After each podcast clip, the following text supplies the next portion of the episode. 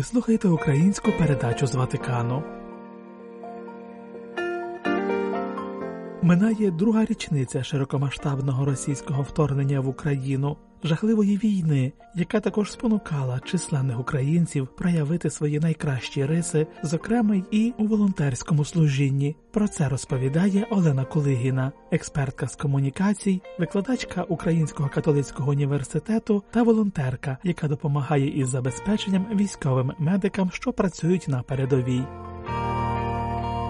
Я можу порівняти волонтерський рух, з яким я стикалась на першому етапі війни в 2016-2017 році, коли я е, разом з єпископом Яном Собіла працювала в акції Папа для України, і я вже тоді мала власне такий досвід співпраці з різними і громадськими організаціями, і волонтерами, і релігійними спільнотами різних християнських конфесій, які намагались допомагати людям, які постраждали від війни. Ну на той період в східних областях України. В той період більше ми зустрічали все таки такі організовані і структуризовані об'єднання людей, які працюють для допомоги. Тобто, це якісь благодійні фонди, громадські організації. Натомість зараз я дуже багато цих людей зустрічаю також протягом останніх двох років. Але окрім цього просто виріс е, шалено великий е, значний волонтерський рух. Багато з тих людей, хто в першому етапі війни були власне моїми колегами-волонтерами, в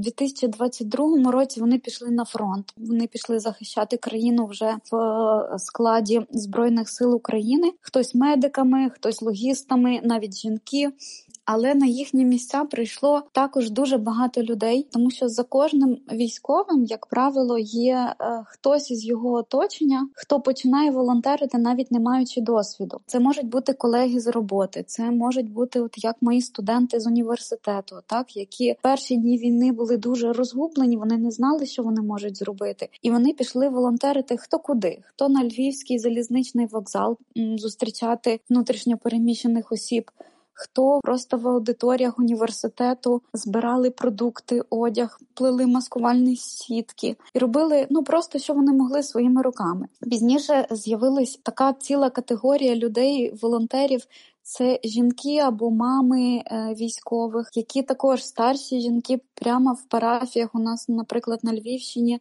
в приміщеннях церков їм виділяють простір, де вони плетуть сітки, паралельно співають, моляться і так підтримують один одного, підтримують власне. Е, родини цих військових, так яким дуже важко, особливо в перший період знаходитись було вдома наодинці з тою інформацією, яку вони отримують е, з мас-медіа. А тут вони знаходять середовище підтримки, такої психологічної підтримки, середовище однодумців. І зараз я е, дуже багато зустрічаю різних жінок, сестер, мам військових, які ну власне працюють і не тільки для свого сина чи чоловіка, не тільки для його підрозділу, але е, працюють з думкою, що я хочу допомогти чиємусь синові, чиємусь братові, чиємусь чоловікові, з думкою про те, що хтось десь там в іншому регіоні також подбає і потурбується про мого. І такі е, жінки вони шиють адаптивний одяг для поранених. Вони приходять в лікарні, відвідують е, хлопців, які знаходяться на лікуванні. Інколи просто готують їжу, ці сухі борщі, супи, батончики, злакові, ті, які є дуже корисні і тривалого зберігання, і хлопцям дуже зручно їх взяти з собою в кишеню і піти на довге чергування, там, де немає доступу до теплої, якісної їжі. Тобто кожен шукає десь свою нішу, хтось так само, як і я, намагається розібратись. З медициною власне і допомагає з медикаментами. Е, є люди, які збирають кошти, ремонтують машини. Тобто є багато хлопців і чоловіків, які навіть безкоштовно ремонтують е, машини для військових і шукають самостійно для це бюджет. Е, є люди, які їздять за кордони, там збирають гуманітарну допомогу, привозять її в Україну і тут розподіляють вже для потреби як цивільних, е, так і військових. Тобто дуже багато насправді простих людей, які не мали досвіду волонтерства, які працюють, які виховують дітей. Вони шукають кожний нішу, де вони можуть бути корисними. Навіть діти, маленькі діти, школярі, вони малюють малюнки і передають хлопцям і дівчатам на фронт е, разом ну, з якимись іншими передачками, які е, збирають їхні батьки. І це також велика підтримка і допомога, тому що я працюю з медиками на фронті, і в кожному шпиталі або стабілізаційному пункті е, є просто цілі стіни з дитячими малюнками, і це важливо для тих військових, які там служать, працюють або лікуються, тому що вони розуміють і знають, що вдома їхні діти також їх чекають, і чиїсь діти передають от таким е, чином свою любов, свою підтримку і свою допомогу. Я все таки вирішила на якомусь етапі зареєструватися в державній системі. Держава пропонувала приватним особам, волонтерам, які не мають якоїсь великої організації чи структури, зареєструватись як е, фізична особа-волонтер. Е, відповідно, свої всі дані я подавала в податкову службу, і відповідно всі рахунки, які я оплачую з цієї карти, всі ці чеки я збираю в звітність. Тобто зараз на даний момент, оскільки моїми донорами є здебільшого фізичні особи, приватні особи, мої знайомі, мої друзі, то мій звіт фактично є внутрішній перед ними,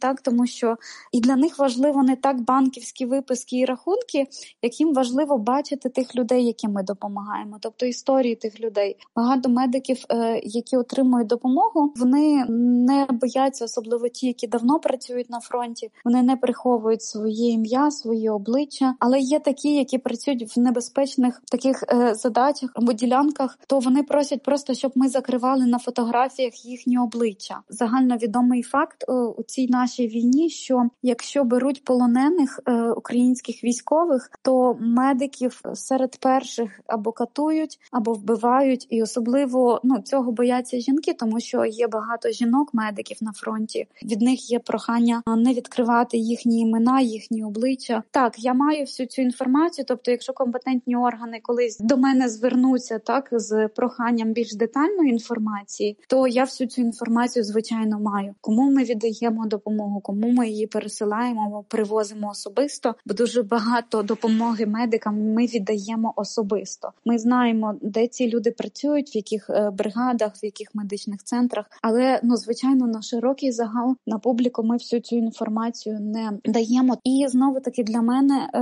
важливою частиною моєї роботи є довіра моєї аудиторії, тобто е, яка вже ну роками складалася навіть до цього періоду волонтерської праці. Мені допомагають люди, які мене знають або особисто, або з моєї якоїсь ну публічної діяльності діяльності, попередньої діяльності з роботи, і відповідно вони довіряють мені свої ресурси, так щоб ми могли передавати їх іншим. Це наразі функціонує так. Звичайно, в будь-який момент податкова служба чи будь-які фінансові органи можуть е, звернутися і запросити е, детальну там інформацію про ті надходження благодійні, ті витрати, і ми до цього готові. А якщо це допомога від інших донорів, які через нас її передають, наша перевага, що ми знаходимося близько лінії фронту, і ми можемо приїжджати і привозити цю допомогу особисто. Наші донори і друзі за кордону або навіть західної частини країни не завжди мають фізичну можливість приїхати на лінію фронту і передати медикаменти чи обладнання особисто. В таких ситуаціях ми діємо від їхнього імені. Ми передаємо якусь допомогу, і відповідно тоді звітність напряму ми передаємо тим донорам, яку цю допомогу скерували. Це було свідчення Олени Колигіної, волонтерки, яка допомагає із забезпеченням військових медиків на передовій. Ви слухали українську передачу з Ватикану. Слава Ісусу Христу! Лаудетур Єсус Христос!